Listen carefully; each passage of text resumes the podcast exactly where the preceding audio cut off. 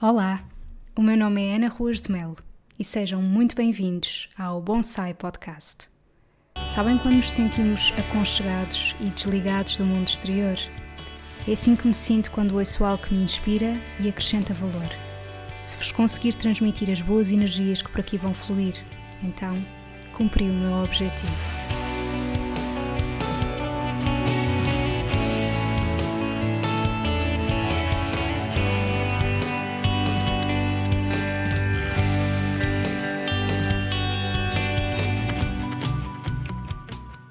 Bem-vindos ao episódio 58 do Bonsai Podcast.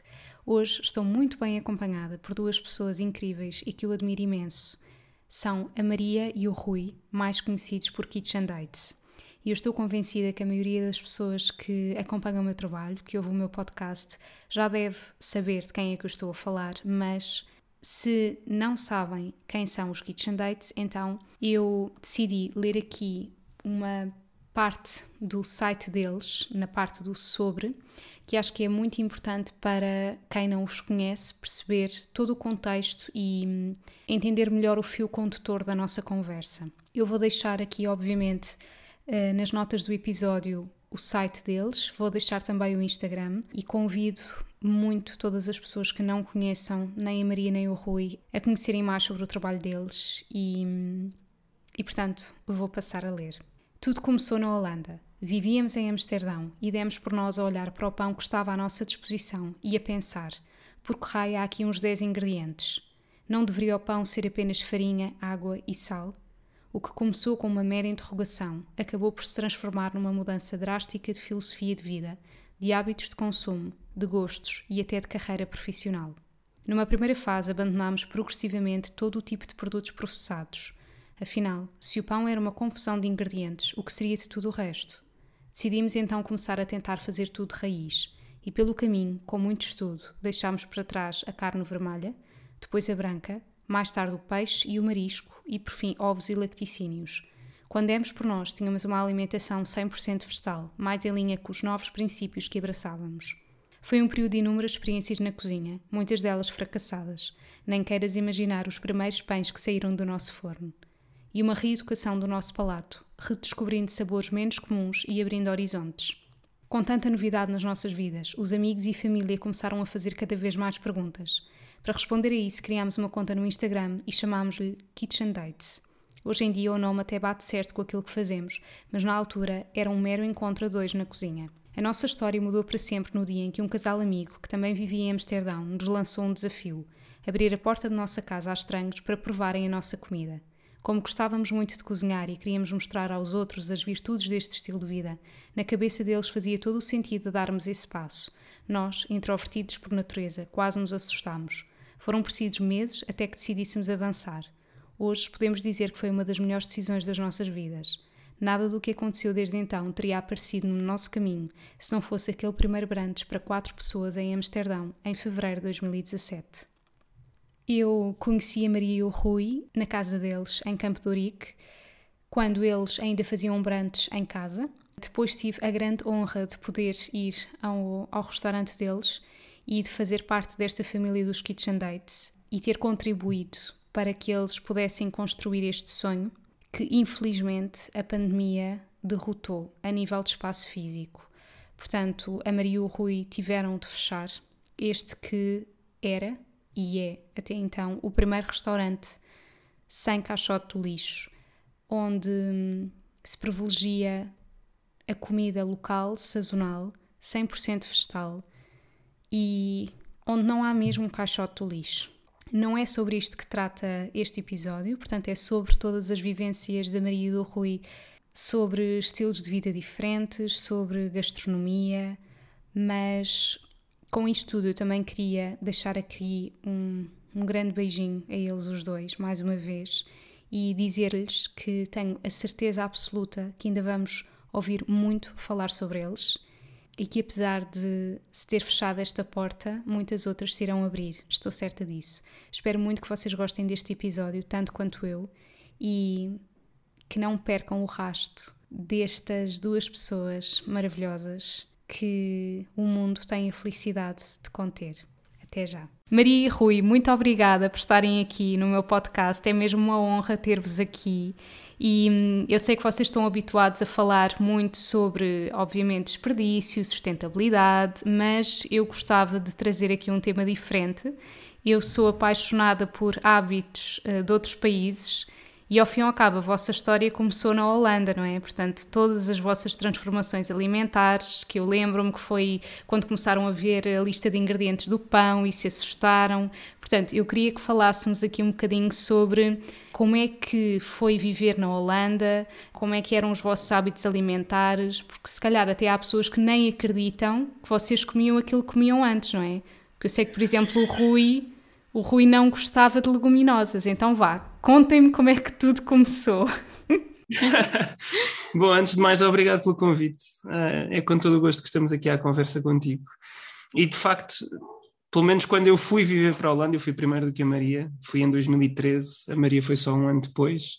A minha alimentação era completamente diferente, não tinha mesmo nada a ver com aquilo que é hoje, sendo que eu era um, aquele típico português que come essencialmente carne, peixe, arroz, massa, batata e muito poucos verdes.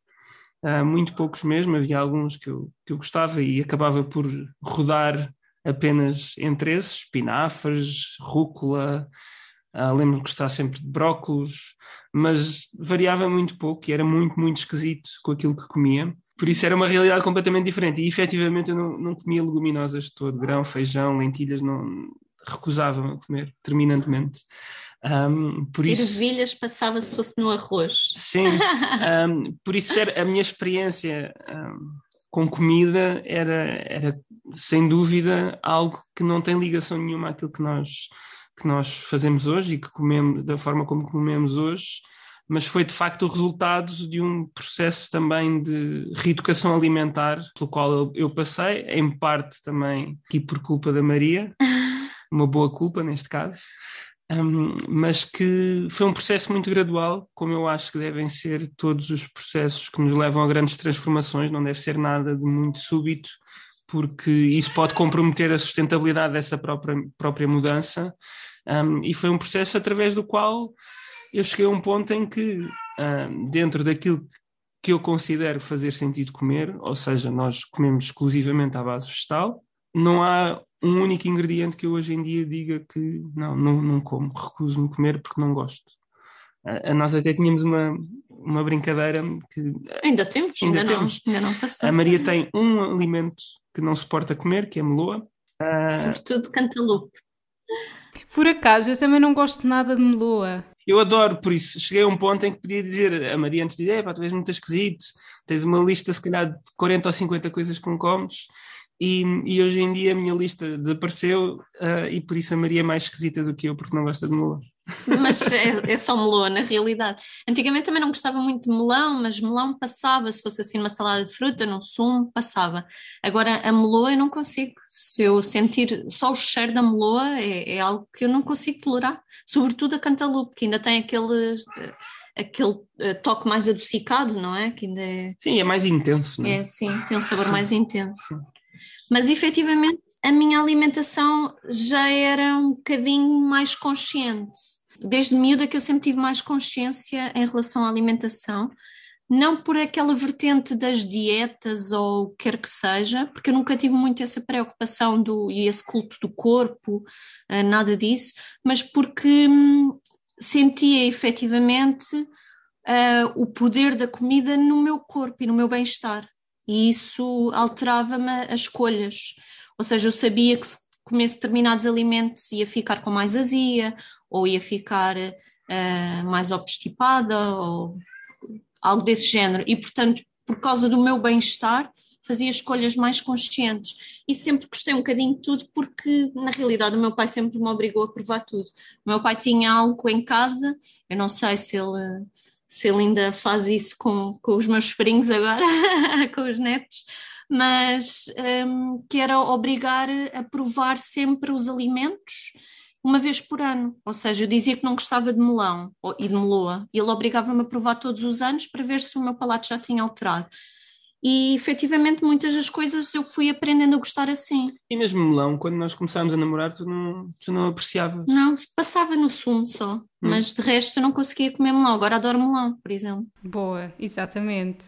E portanto, Rui, tu foste primeiro para a Holanda e por isso nem sequer te questionavas quando ias ao supermercado e vias assim coisas super processadas ou já começavas a ter assim não de todo, porque também convém aqui enquadrar de onde é que eu vinha. Ou seja, eu tinha vivido, tinha 25 anos na altura, quando fui para a Holanda, tinha vivido esses 25 anos na mesma casa, sempre com a minha mãe, Uh, e a minha mãe é daquelas pessoas que, isto, com todo o, o, carinho e com todo o amor que ela punha nesse, nessa função, uh, a cozinha era território dela e não havia grande forma de fazer fosse o que fosse sem ser, sei lá, ir pôr a mesa, levantar a mesa, essas coisas mais básicas, chamemos-lhe assim. Por isso eu só cozinhava muito ocasionalmente quando a minha mãe, por algum motivo, não, não estava em casa e não podia preparar aquela refeição, e mesmo assim, muitas das vezes ela já deixava tudo pronto, era só só aquecer ou uma coisa do género, só fazer algo muito básico, do género grelhar um bife, ou qualquer coisa assim. Um, e por outro lado, por muito que a minha mãe tivesse alguns cuidados com aquilo que nos dava de comer, também havia uma presença muito grande de produtos processados em casa. Eu lembro-me de comer, quando era miúdo, comer muitos blicaus, por exemplo, ou de comer muitas bolachas.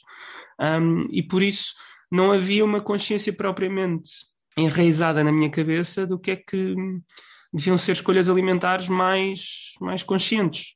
Ou seja, quando eu fui viver para a Holanda, a minha alimentação refletia em absoluto aquilo que eu tinha vivido nos 25 anos anteriores e por isso muito ocasionalmente olhava para os rótulos das coisas que comprava, mas, mas quer dizer, sem grandes preocupações de todo. A única coisa que me fazia às vezes tomar decisões um bocadinho melhores era porque eu sempre fiz desporto e sempre estive muito ligado ao mundo do desporto, até profissionalmente. E chegou uma altura em que eu estava a treinar bastante, gosto muito de corrida, de uma forma geral, e, e estava a treinar para fazer maratonas, e, e pronto, e, e, por isso queria às vezes comer coisas que eu sabia que me fariam um bocadinho melhor, independentemente de ser verdade ou não, uh, mas tendo em conta a crença que eu tinha na altura. E, ou seja, tirando essas circunstâncias em que eu optava por um alimento em detrimento do outro, olhando se calhar para a declaração nutricional desse alimento, tirando isso, absolutamente nada, não, não havia consciência rigorosamente nenhuma. Sim, é verdade. No fundo, um, as nossas famílias não eram assim tão diferentes, isto porque a minha mãe, a minha mãe é lentejana e a comida em casa dos meus pais era muito pesada, era sempre muita gordura, muito açúcar, muito tudo, não é? Muito sal. E eu, eu lembro-me de, uma, de várias situações caricatas, mas eu costumava dizer: a minha mãe tem de pôr carne em tudo. Uh, a minha mãe fazia peixe no forno e punha uma fatia de bacon em cima, não é? Ou fazia pizza de quatro queijos e tinha de pôr fiambre, porque não tem carne. E então eu cresci também nesse ambiente muito de. Pizza não comíamos muitas vezes, mas de comida tradicional portuguesa pesada, alentejana, um, não só alentejana, mas muito pesada sempre, e, e se calhar por isso é que tinha aquela, uh, aquela consciência maior do que é que me fazia bem, do o que é que me fazia sentir bem, o que é que me fazia sentir menos bem. E se calhar eu, eu também tive essa tomada de consciência mais cedo, porque eu fui viver sozinha mais cedo. E, e, quando estava sozinha tinha uma alimentação tão diferenciada da, dos meus pais ou dos meus amigos que acabava por sentir essa diferença logo. E depois vieste viver comigo e eu estraguei tudo. Mas, por exemplo, Rui, tu então, quando foste para a Holanda, tinhas estado sempre afastado da cozinha e foi aí que tiveste que começar a cozinhar, não é? Exato. Se uh, pudermos classificar aquilo que eu fazia no início como cozinhar, sim. Mas Maria, tu então começaste a cozinhar mais cedo, não é? Porque isso também pode justificar teres assim uma maior preocupação ou maior sentido crítico, não é? De, dos produtos que irias escolher. Sim, eu comecei a cozinhar muito cedo. Eu ainda na casa dos meus pais, eu lembro-me que tive uma fase no liceu em que começaram a surgir certos movimentos mais ligados à música, mas que incentivavam também o vegetarianismo. E eu comecei-me a interessar por isso e, e, fui vegetariana ainda durante o, o, o, liceu e por isso muitas das vezes tinha de cozinhar para mim, porque primeiro porque os meus pais não sabiam cozinhar uh, vegetariano. Lá está, tinha que ir sempre a carne, não é? Portanto, isso iria ser confuso, claro. Exatamente. E, e por outro lado, eles davam-me alguma liberdade porque o que eles sentiam naquela fase é que, portanto, eu já, já estava no liceu, na fase final do liceu, já estava desenvolvida, não, não seria uma questão de, de carências, até porque eles tomavam atenção, mas, mas era mais, isto é uma fase, vai passar, deixa a miúda fazer o caminho dela e, e depois isso há de passar com o tempo. Até que eu fui viver sozinha, efetivamente, em minha casa, era praticamente vou dizer, lato-vegetariana, ovos eu não consumia muito, mas lato-vegetariana era o que eu, era a minha alimentação base quando vivia sozinha, mas... Ainda que fosses pouco amiga dos laticínios de Sim, forma geral. É? nunca fui muito amiga dos laticínios e, e, por exemplo, gelados nunca comi, iogurtes nunca comi, era, era mais o queijo, para mim era, a questão era o queijo. E por isso fui lato-vegetariana ainda, ainda há algum tempo e depois aí numa fase posterior, já mais em casa, quando ia com os amigos ou ia jantar à casa dos meus pais, uh, comia o que me ofereciam, mas depois, quando fui ter com o Rui à Holanda. Sim, mas ele levou-me por maus caminhos. A questão é que tu, tu, já vinhas de maus caminhos, porque a Maria tinha estado ah, a viver em Inglaterra uns meses, uh, num contexto que também foi muito pouco propício a uma alimentação mais saudável. Por isso, quando chegou ao pé de mim, ela já não vinha em, em grande estado, digamos sim, assim. Sim. ok. Portanto, o choque não foi assim tão grande. Foi, em certa medida, porque eu fui viver na altura, bom, eu tinha a alimentação mais lato-vegetariana, fui viver com uma família inglesa e, e não fui para, um, para uma grande cidade, fui para uma aldeia e portanto eu tinha de me alimentar de igual forma e, e, era eu a cozinhar muitas vezes para essa família e portanto eu tinha de me adaptar um bocado àquilo que eles gostavam também de comer. Pizza, lasanha. E os ingleses comem muito mal, sim, de uma forma geral comem muito mal. É muito à base de, de massas, de pizza, de lasanha. E, e, frango comem. E muitos processados, de uma forma geral, não é? Sim, muitos processados, muitos de manhã à noite, muitos processados.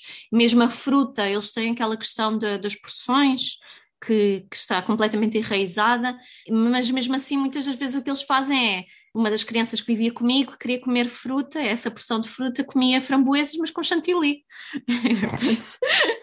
era essa a noção deles. E mesmo na escola, o acompanhamento eu notava que era, era completamente diferente das nossas escolas aqui, ou seja, os miúdos não queriam comer o prato do dia, tinham sempre uma alternativa e a maior parte dos dias era pizza alternativa. Portanto... Mas o que aconteceu numa fase inicial, quando a Maria se mudou para, para Amsterdão, foi que eu puxei um bocado para o meu lado, é? para a alimentação que eu fazia, ela puxou um bocado para o lado original dela, não para este lado de Inglaterra. É? E encontramos ali uma espécie de meio caminho que ainda perdurou algum tempo, em que eu comecei a incluir algumas coisas que não estava habituado a comer. Ainda assim, a Maria aproveitava quando eu não, não ia jantar em casa por alguma razão para fazer feijoada, por exemplo, porque eu não recusava comer feijão. Na altura, eu lembro as, as poucas vezes que alguém me serviu feijoada, uh, o que eu fiz foi uh, pegar nos pedaços de carne que lá estavam pelo meio e comer. Uh, hoje em dia seria totalmente ao contrário, ou seja, comeria tudo numa feijoada, garantidamente menos a carne. E por outro lado, a Maria acabou por se calhar comer mais carne e mais peixe do que comeria naturalmente, porque tinha esta má influência ao seu lado.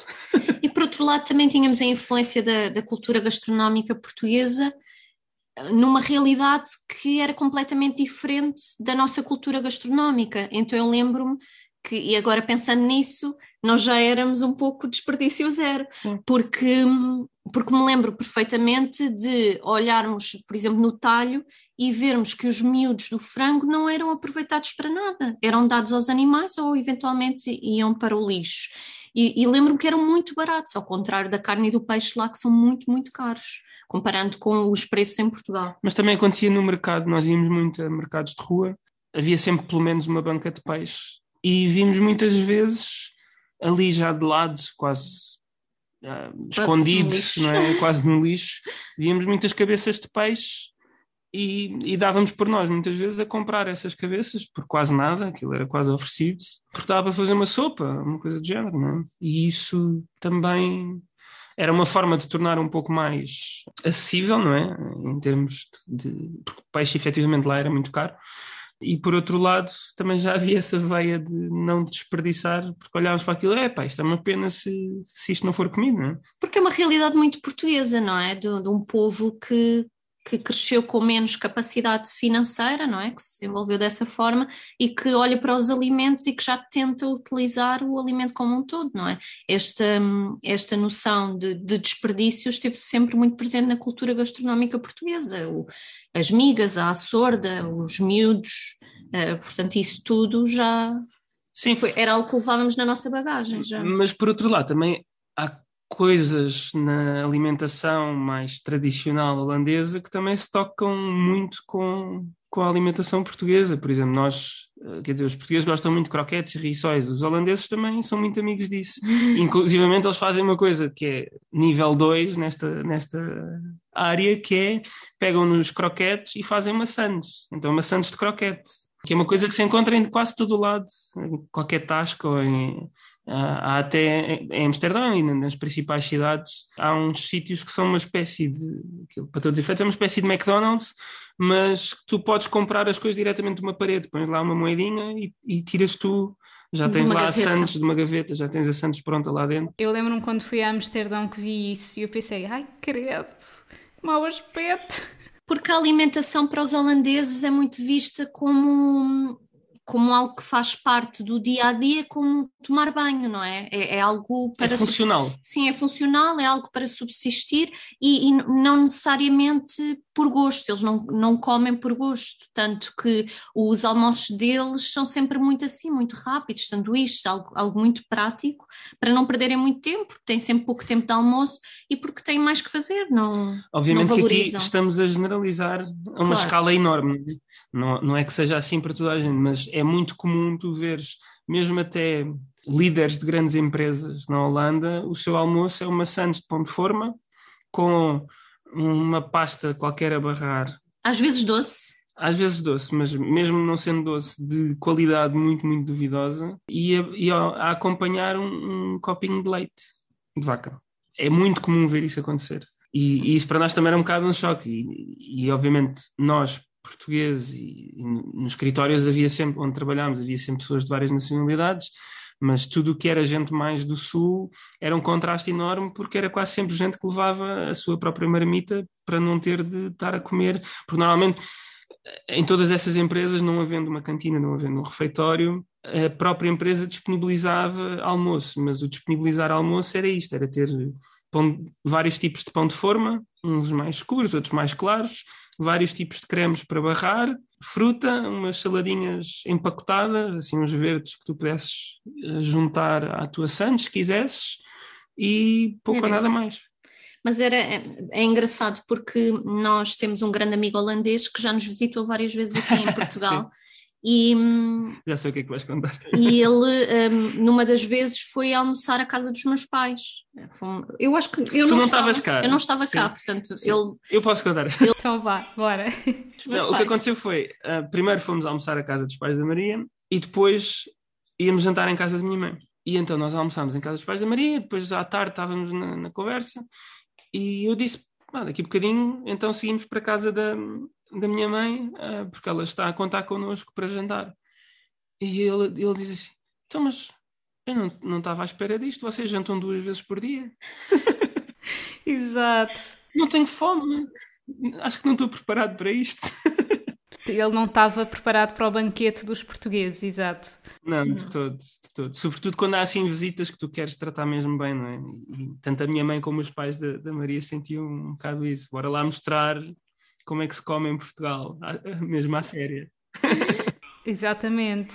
Mas olhem, vocês descobriram alguma coisa na gastronomia holandesa que dissessem: hum, isto é mesmo bom, nunca tinha pensado? Ou a experiência não foi assim grande coisa? Em termos de pratos propriamente ditos, eu acho que não houve assim nada que nos tivesse deixado uau.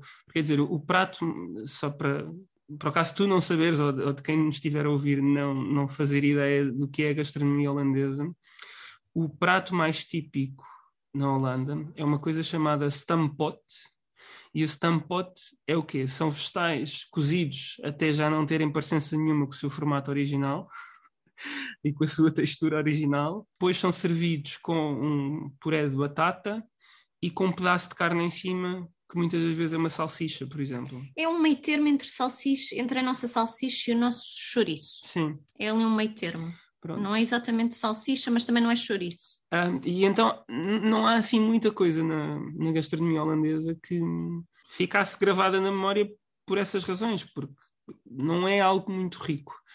Se calhar os holandeses têm mais probabilidades de convencer alguém com uma boa tarte de maçã, porque eles efetivamente fazem muitas tartes de maçã e fazem. Ou com os croquetes. Ou com os croquetes, ou com os crepes, porque os crepes na Holanda são mais parecidos com ou melhor, eles chamam panquecas, mas são mais parecidos com crepes. É crepes à francesa. Assim é que é. Uh, porque são assim muito grandes, uh, quase do diâmetro de uma pizza, por exemplo, uh, mas, mas são fininhos, por isso parecem mais crepes do que panquecas. Um, ou seja, pelo lado doce talvez tenham mais sorte em, em convencer alguém, pelo lado dos salgados não tanto. Agora, onde, quanto a nós, eles, pelo menos na altura em que nós lá estávamos, uh, se destacavam em, por comparação com, com povos como o nosso, é que já havia uma preocupação substancialmente maior ou substancialmente mais enraizada com a origem de determinados produtos e com o biológico de uma forma geral. E mesmo um granel. Sim, e, e, era muito mais acessível, pelo menos, comprar coisas a granel. É muito comum já na altura, e estamos a falar vá, desde 2014, se calhar, quando a Maria foi para lá, até nós virmos embora, que foi em 2017, uh, ah, isso já era uma realidade lá. E por isso nós, uh, e havia, por exemplo, um mercado biológico todos os sábados, onde nós íamos quase religiosamente, e onde começámos a encontrar ingredientes que não conhecíamos ainda, ou porque não existem de todo em Portugal, ou porque existindo não são assim tão acessíveis por cá. Ou começam agora a aparecer em Portugal, que é, que é interessante. E, e, isso começou a fazer-nos despertar aos poucos para uma realidade um bocadinho diferente em relação à nossa alimentação. E, e com a mudança progressiva que foi acontecendo em nossa casa, não é? Com a Maria a convencer-me a comer mais coisas do que aquilo que eu estava habituado a comer, tornou-se cada vez mais interessante essa descoberta, não é? De, pá, bora lá, vimos uma coisa, nós se calhar podemos dizer aqui ingredientes que as pessoas que, estão, que estiverem a ouvir nem sequer fazem ideia do, do, do, que são, sei lá. Excursioneira, por exemplo, que é uma coisa que até existe em Portugal e... E, e faz parte até da nossa parte. cultura do, do Alentejo, mas que hoje em dia é difícil de encontrar.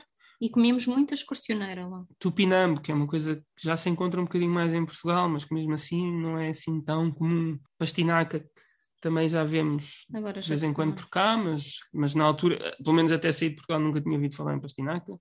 Suíde. Uh, Suíde, rutabaga. Rutabaga. Rutabaga, apesar de já encontrarmos à venda em Portugal, não tem nada a ver com a rutabaga que se come lá, porque a rutabaga, lá em Inglaterra, eu também encontrava em Inglaterra, a rutabaga é uma espécie de nabo, mas muito doce. E é laranja por dentro. Chega a ser mais doce do que muitas batatas doces. Então eles às vezes substituem mesmo a rutabaga em purés, em sopas, porque é deliciosa. É. E, e, acho que consegues identificar aqui um padrão. Estamos a falar essencialmente de tubérculos, porque efetivamente há ali uma altura do ano em que na Holanda se vive sobretudo à base de tubérculos e de alguma couve. Outra coisa que na Holanda é considerada, quer dizer, dos ingredientes mais básicos da cozinha holandesa e que em Portugal tal como nos Estados Unidos, por exemplo, se tornou quase um super alimento nos últimos anos, um, é a couve kale, que lá é, é Sim, se calhar é a couve mais, mais consumida, uh, ainda que a maioria dos holandeses a compre já embalada e toda cortadinha, como nós compramos a, a couve para o caldo verde, por exemplo. Mas, mas aos poucos fomos criando assim um, um hábito que nos levou a descobrir cada vez mais coisas. Pronto. Por outro lado, tivemos essa espécie de epifania que tu referias no início, de um dia entrarmos no supermercado e, por alguma razão, que nem sei bem qual, é, foi pá, deixa lá ver melhor o que é que este pão leva. E pá, e, sei lá, eram 10 ingredientes ou 12 ingredientes e havia para lá uma série de coisas que nós não fazíamos ideia. E não era por estar em holandês, porque para todos os efeitos nós conseguimos. Conseguimos perfeitamente reconhecer os ingredientes normais que deviam estar num, numa coisa como um pão e demos por nós a, a dizer um ao outro: se calhar eh, está na altura de deixarmos de comprar este pão e de irmos à procura de um pão melhor. Primeiro começámos a questionar porque é que o pão levava açúcar. Mas porquê que o pão leva açúcar? E, e, e fomos ver porquê. E, e, a resposta era muito óbvia, não é? Que era para acelerar a fermentação. Mas. Não, e para o tornar mais, mais interessante, interessante, para muita gente. Para o palato. Mas por outro lado, também às tantas pensei: então, mas espera lá, será que o pão que eu andava a comer em Portugal também estava com açúcar? Sim, e começámos a questionar todas essa, todos esses ingredientes e, e a razão de ser de, de, muita coisa, e foi isso que nos levou. Então, mas se o pão está assim, o que é que andamos a comer mais? Mais tarde, agora vou, fazer, vou avançar uma série de anos. Mais tarde viemos a saber que, inclusivamente, uma das principais empresas uh, que fabricam pão industrial na Holanda, pão estilo forma, uh, disponível em praticamente todos os supermercados da Holanda. Por isso, um... provavelmente, quem visitou a Holanda já comeu. Um, houve uma reportagem na televisão holandesa a desmascarar uma questão que eu considero ser bastante relevante, que é um dos aditivos usados nesse pão era cabelo humano. Ah. E não só era cabelo humano, como era cabelo humano que tinha sido apanhado do chão em cabeleireiros na China. Ai que nojo! Só que lá está, é um daqueles Zés que nós não conseguimos decifrar. A, a, questão, e nós até batalhamos um bocadinho com isso, que é explicar às pessoas que nem todos os Zés são maus. Há Zés que são simplesmente extratos de aromáticas. Sim, e, plantas normais. E que é, é por uma questão de segurança alimentar apenas. E, e, portanto nem todos os Zés são maus. Mas começámos a, a, a cavar um bocadinho nos Zés e descobrimos ali uns Zés muito interessantes, sobretudo os 900. É 900 e qualquer coisa, são Zés muito interessantes são. e um deles é cabelo humano. Serve como conservante. Eu também estou com esta cara porque eu comi de certeza. Quando lá fui, eu comi então cabelo humano apanhado no chão dos cabeleireiros chineses. Basicamente é isso. Bem, não sei qual é que era a marca, mas uh, eu quando vocês estavam a descrever a alimentação, eu lembro-me também comi panquecas ao almoço e ao jantar, aqueles crepes gigantes, porque efetivamente não havia assim nada que me chamasse muita atenção. Era isso, aquelas batatas fritazinhas de rua com um molho. Sim, sim. Que é, são mais belgas, mas eles adotaram bastante. Sim, o que acaba por ser mais interessante na Holanda é o, a facilidade com que tu chegas a comida e, e, sem serem comida em outros aspectos da nossa vida uh, chegas a outras culturas não é? E, e, há um peso muito grande de algumas gastronomias tal como nós o temos em Portugal tendo em conta o nosso passado colonial os holandeses também têm o seu próprio passado colonial tens por exemplo uma, uma preponderância muito grande da comida indonésia. Hoje em dia, por exemplo, na Europa e em Portugal ah, não é exceção, fala-se cada vez mais de tempé como uma ótima fonte de proteína vegetal. Nós em Amsterdão comíamos tempé aos quilos porque era um alimento altamente acessível. Tu ias ao supermercado mais básico que pudesse imaginar e tinhas tempé a preços muito, muito, muito acessíveis. Não tem nada a ver com aquilo que encontras cá em Portugal. E isso também tornou mais interessante esta, esta jornada que nós fizemos, porque fomos a descobrir sabores asiáticos, fomos a descobrir sabores do Suriname, que por sinal tem, muita, tem ali muita coisa parecida com, com a gastronomia portuguesa. Tem, é, é, muito interessante a cozinha do Suriname e nós não fazíamos a menor ideia, porque a cozinha do Suriname tem ali uma mistura de cozinha asiática, apesar de ser na América, não é? Um, no, no, sul da América, tem ali cozinha asiática e cozinha brasileira. E então, como tem cozinha brasileira misturada, tem um toque de cozinha portuguesa. E isso é muito interessante. Eles usam, por exemplo, muito o bacalhau salgado, que na, na Holanda não é comum. Na Holanda eles comem o bacalhau fresco. Para nós também foi uma realidade diferente, não é? Sim. Sim, aliás, o, bacalhau na Holanda é usado para fazer. Sim, é uma espécie de filete. Os nossos Se vende filetes. muito nos mercados também, já, já frito. Servem-te numa caixinha e tu levas para comeres assim à mão com um molho e pronto. Mas esse contacto com outras culturas, também muito de cultura hum, chinesa, há uma preponderância grande de, de comida chinesa muito bem feita também. E isso levou-nos a descobrir mesmo em termos de ingredientes, coisas que em Portugal nós, nós não conhecíamos. Eu, provavelmente, porque nem sequer estava para aí virado, e a Maria, provavelmente, porque não, não os encontrava de todo cá. Ou seja, tornou também a nossa experiência muito mais rica nesse sentido. Sim, lembro-me perfeitamente do, no Suriname. Eles têm uma sopa é um caldo que parece muito a nossa canja, por exemplo. Hum.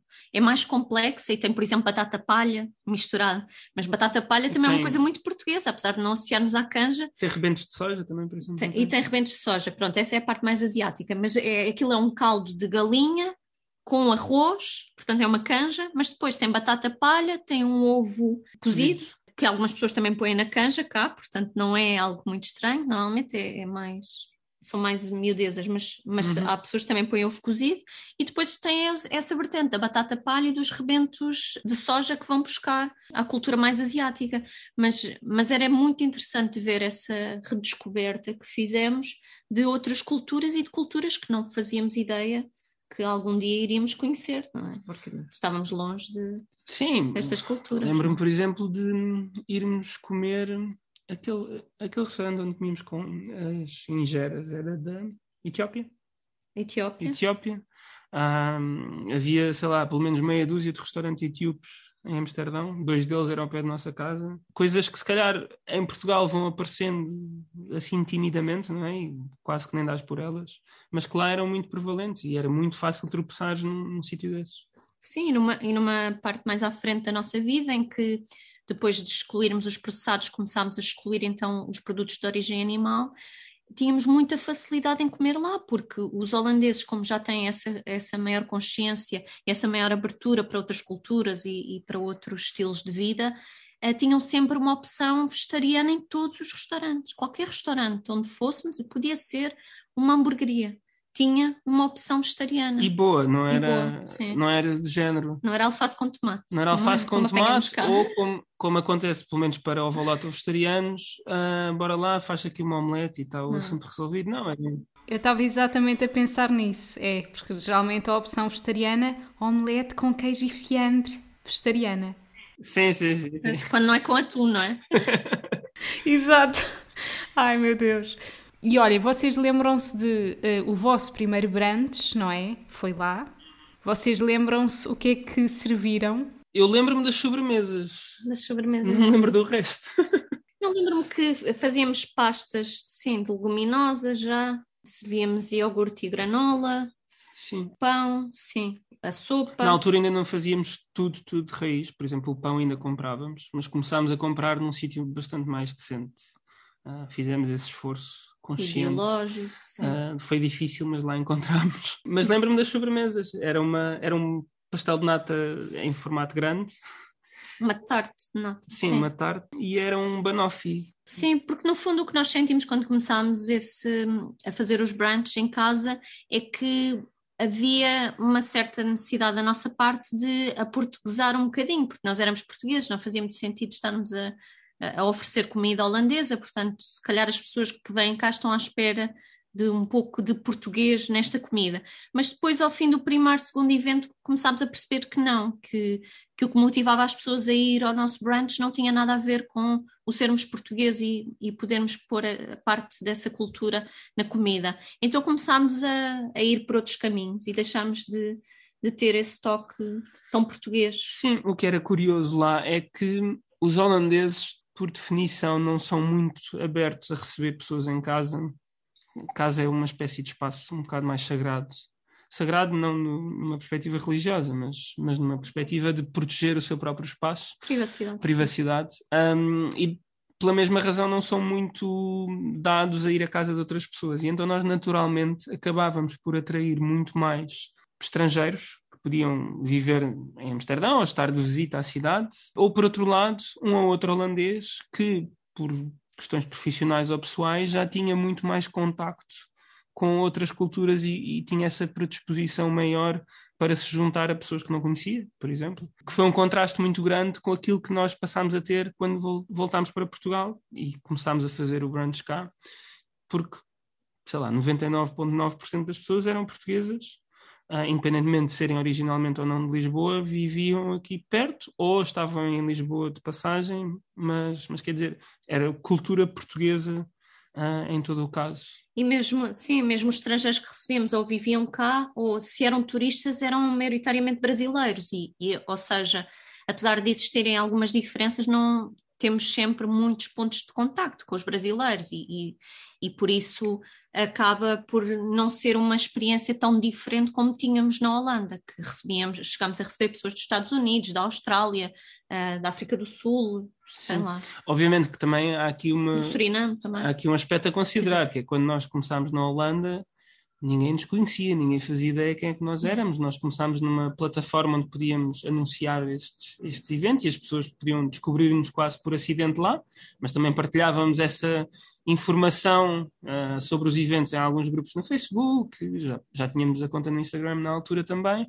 Mas quer dizer, de uma forma geral, éramos absolutamente desconhecidos. Cá em Portugal, depois já chegou um ponto em que, como já, já tinha havido muita gente a vir, uh, já havia um, um passo à palavra muito maior e uma ah, maior confiança. Também já havia maior confiança. Se calhar, se tivéssemos atingido esse ponto na Holanda, teríamos tido muito mais holandeses, não sei, a arriscar, não é? Sim. No fundo, trata-se sobretudo disso. Apesar de nós, mesmo cá, quando voltámos para Portugal, as pessoas ainda não sabiam quem é que nós éramos. Portanto, nós não Sim. dizíamos quem é que nós éramos. Nós apresentávamos sempre com comida. Sim. Não, não havia fotografias nossas em lado nenhum porque nós sentimos sempre que estávamos a fazer isto pela comida, pela reeducação alimentar, por essa consciência e não por nós, não é? Não Maria e Rui, não interessa quem é que nós somos, o que interessa é que vejam esta comida e que questionem a partir desta comida e que tenham bons momentos à nossa mesa. Isso era o mais importante para nós e, e, continua a ser. E acho que a vossa história é mesmo inspiradora para todas as pessoas que sejam muito reticentes a mudar os seus hábitos alimentares e percebermos que de facto é possível, não é? Óbvio que não é de um dia para o outro,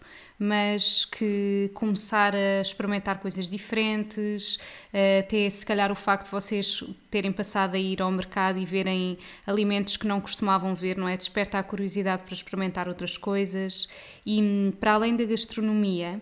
Eh, em termos de estilo de vida, eu não tenho a certeza se aquilo que eu vou dizer está certo, mas aquela vossa ideia do guardanapo super pequenino, isso não teve origem nos costumes lá da Holanda, deles não costumarem utilizar guardanapos? Não. Sim, quer dizer, eles de facto são um pouco aversos à, à utilização de guardanapo. E nós também não usamos em casa. Nós não Essa usamos é a realidade. Casa. Trouxemos isso da Holanda, nós continuamos a não usar guardanapo em casa, para nós. Sim, quer dizer, quando, quando, chegamos ao fim da refeição, se sentimos que a boca está suja, vamos lavar a boca. Pronto. Agora, não sei se a nossa questão dos guardanapos terá sido, mesmo que inconscientemente, influenciada por isso. Foi, foi garantidamente influenciada por querermos ter uma solução que fosse o mais sustentável possível, sem deixar de ter um, um elemento que permitisse às pessoas limpar a boca. Hum, um, e para quem possa não saber, nós, os guardanapos que nós, que nós temos e, dos quais estamos a falar têm 7 centímetros de lado, são quadrados, têm 7 centímetros de lado, e se fizerem mais ou menos com as vossas mãos, enquanto estão a ouvir isto, o equivalente a 7 centímetros são efetivamente muito pequenos, uh, mas che chegam perfeitamente para uma refeição e hum, acho que são um meio termo entre aquilo que os holandeses fazem, que é não usar de todo, e aquilo que nós encontramos muitas vezes quando utilizamos guardanapos de pano. Em casa eu acho que não é uma questão tão relevante porque nós podemos utilizar várias vezes o mesmo, o mesmo guardanapo, mas quando vamos a um restaurante, quer dizer, eu não posso pôr à tua frente um guardanapo que tem ali uma parte já ligeiramente suja porque houve alguém que usou na refeição anterior, muito menos agora. E diz, é, então, mas 80% do guardanapo ou 90% da área do guardanapo ainda está limpa, por isso ainda pode usar. Enquanto houver guardanapo limpo, dá para limpar a boca, é? E, e ter de lavar um guardanapo que só tem uma área tão pequena suja, quando tudo o resto ainda está limpo, também não é de todo a coisa mais eficiente, não é? Mais, do ponto de vista de sustentabilidade e da utilização de recursos, mesmo em termos de custos, acaba por ser muito mais pesado. Por isso acho que fica, está aí mais ou menos a meio termo entre, entre a tradição holandesa e, e, aquilo que nós tínhamos em mente. Porque efetivamente eles em casa usam rolo de cozinha, mas guardanapos não têm. Tanto que nas minhas primeiras semanas na Holanda, eu trabalhava num bairro que não tem muitos holandeses, que tem mais imigrantes, sobretudo do Médio Oriente. E o que acontecia é que as pessoas que, que, estavam ali simplesmente não falavam inglês, portanto, se eu não falasse holandês, eh, havia muita dificuldade de comunicação.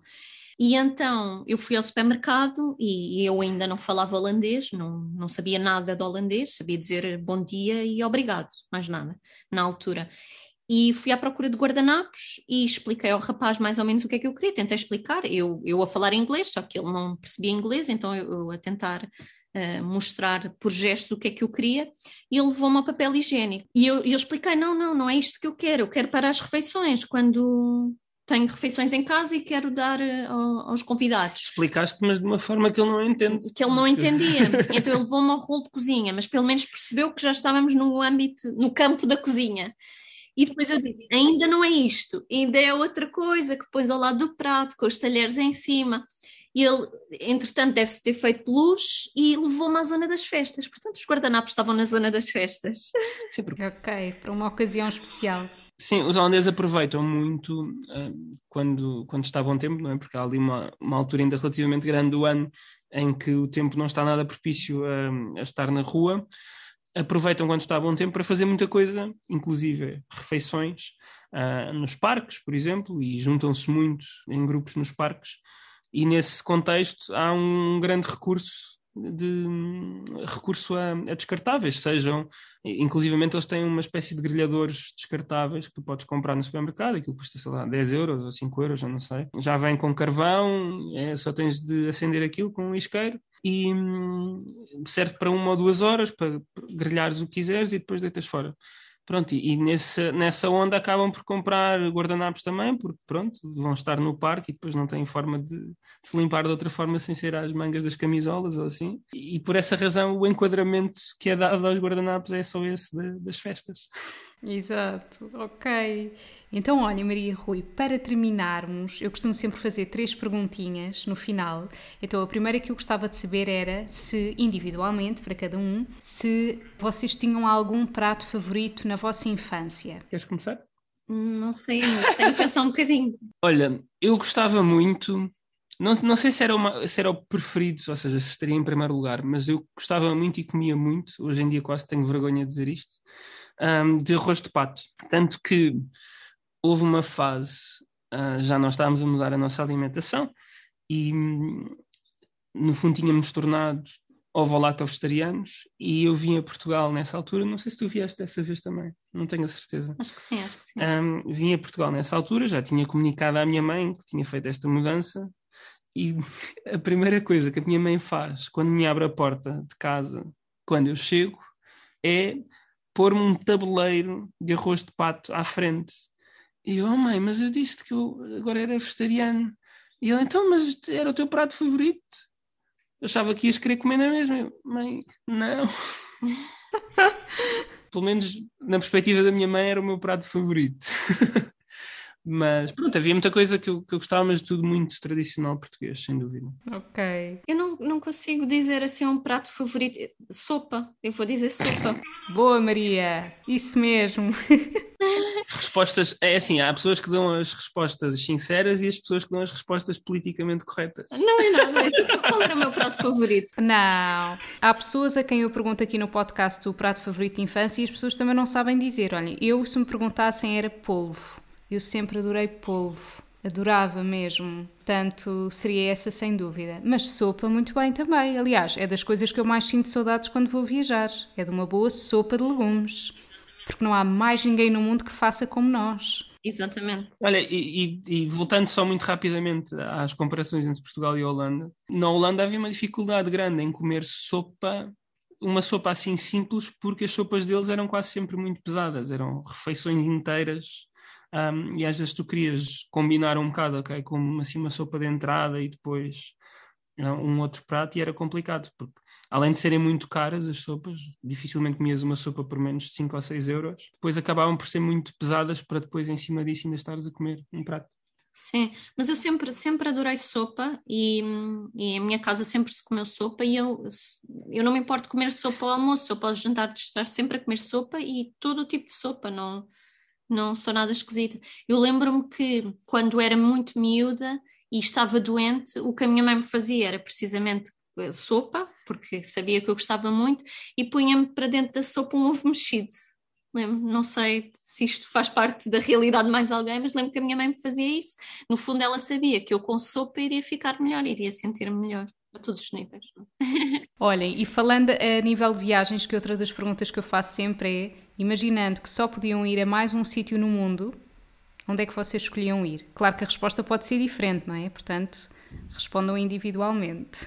Mas depois uh, tínhamos de ficar lá ou era só mesmo uma viagem? Não, era só era uma viagem de turismo, pronto. O, o último sítio que vocês podiam visitar no mundo Se só tivessem mais uma viagem para fazer, para onde é que iriam? Eu acho que numa vertente mais emocional, eu iria à Holanda.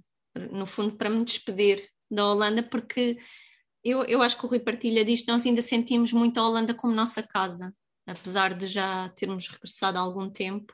Há muita coisa na Holanda que nos ficou e que sentimos muita, muita falta. E por isso acho que numa vertente mais emocional iria à Holanda, mas numa vertente mais de curiosidade eu acho que iria aos Açores, não iria assim muito longe. Eu já fui aos Açores duas vezes, por isso, por muito que não tenha explorado ainda o suficiente e quisesse explorar mais, há dois, sobretudo dois destinos que eu gostava de explorar antes disso. E se calhar só tendo uma oportunidade iria mais por aí.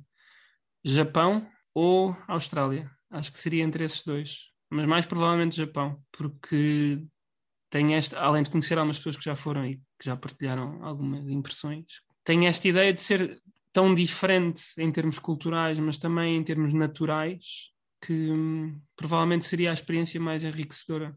Já para, mas quer dizer, depois há tanta coisa em África, por exemplo, que também é tão interessante, ou, ou, na, ou na América Latina, durante muito tempo tive na, na cabeça a ideia de ir até à Patagónia, por exemplo. Sim.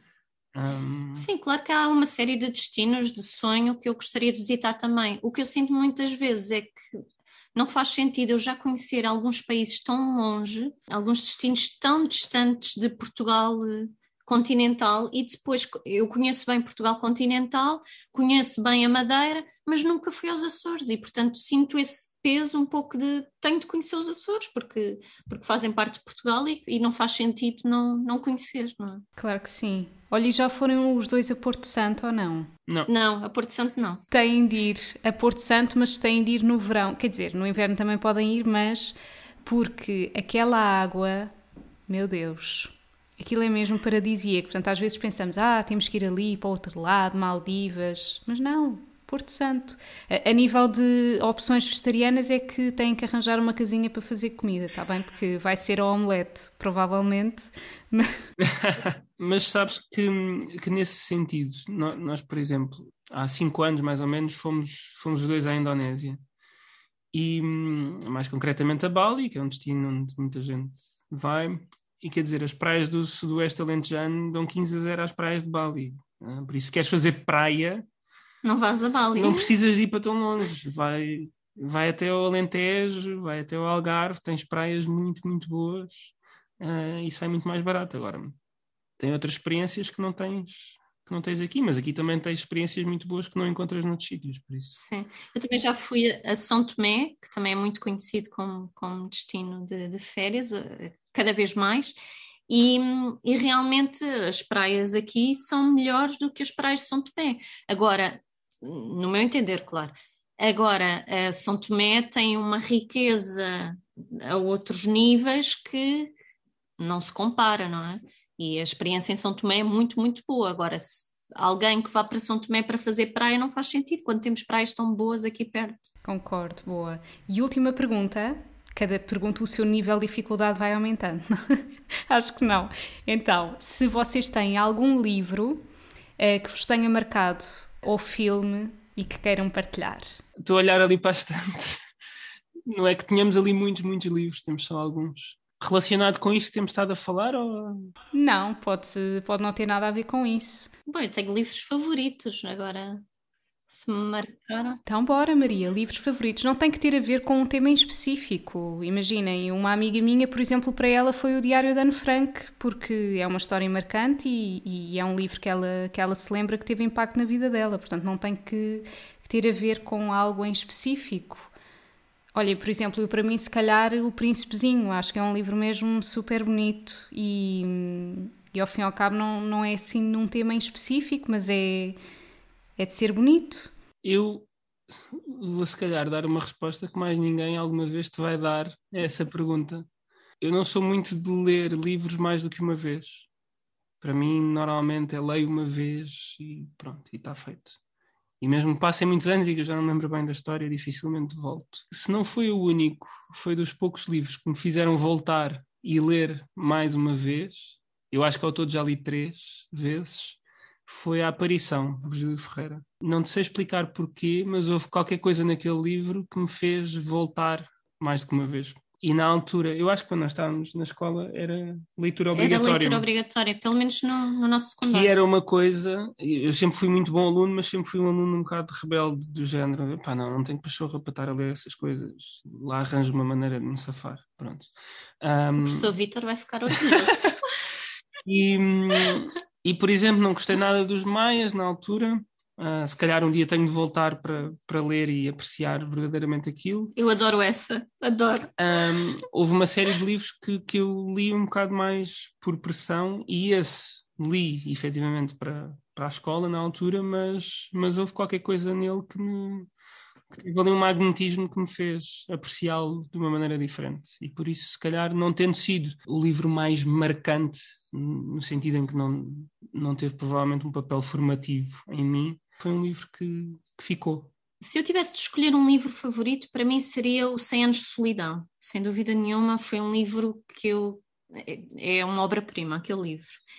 Mas, podendo escolher uh, um conjunto de livros, e aí entro já num, numa dinâmica mais de autor, eu ia escolher o Saramago, sem dúvida nenhuma. E, e, e é muito giro porque Uh, o Rui uma vez fez-me uma surpresa, não sei se foi no aniversário, se foi no Natal, ofereceu uma, uma viagem a Lanzarote. Fomos os dois a Lanzarote, porque eu queria muito conhecer a casa do Saramago e, e, conhecer aquele ambiente que ele retratava tão bem. E, e quando fomos a Lanzarote, lembro-me que ao ver a Oliveira do Saramago, que para quem conhece a obra de Saramago e, e a história dele sabe que que é muito marcante, a, a Oliveira e, e, tudo, toda a história da Oliveira que lá está, na casa dele, que, que até me vieram as lágrimas aos olhos, como estão a vir agora sim, outra sim. vez. Porque é de facto, é, é, sem dúvida um escritor que, que me marcou e continua a marcar, porque não li tudo ainda, o que há para ler. E, e Lanzarote é um sítio incrível para se conhecer. Eu também está na minha lista, porque acho que deve ser mesmo incrível, sem dúvida. Aquilo parece que estamos noutro planeta. Uhum. Sim, é sim. É, uma realidade totalmente diferente e aqui tão perto. Sim, foi uma das melhores viagens, sim, uhum. sem dúvida. Boa, vem, acabamos assim numa veia poética. e filosófica. Olhem, gostei muito da nossa conversa mesmo. Acho que as pessoas também vão gostar imenso. Portanto, muito obrigada mais uma vez pela vossa disponibilidade. Nós também. Obrigado pelo convite. Obrigada, Nuno. Obrigada por estarem desse lado. Acompanhem o meu trabalho no meu Facebook e Instagram com o nome anaruasmel.nutricionista e também no meu site www.anaruasmelnutricionista.pt. Podem inclusivamente subscrever a newsletter e ficarem a parte toda a inspiração que eu partilho todos os meses para quem acompanha o meu trabalho. Muito obrigada por estarem desse lado. Um grande beijinho e vemo-nos no próximo episódio.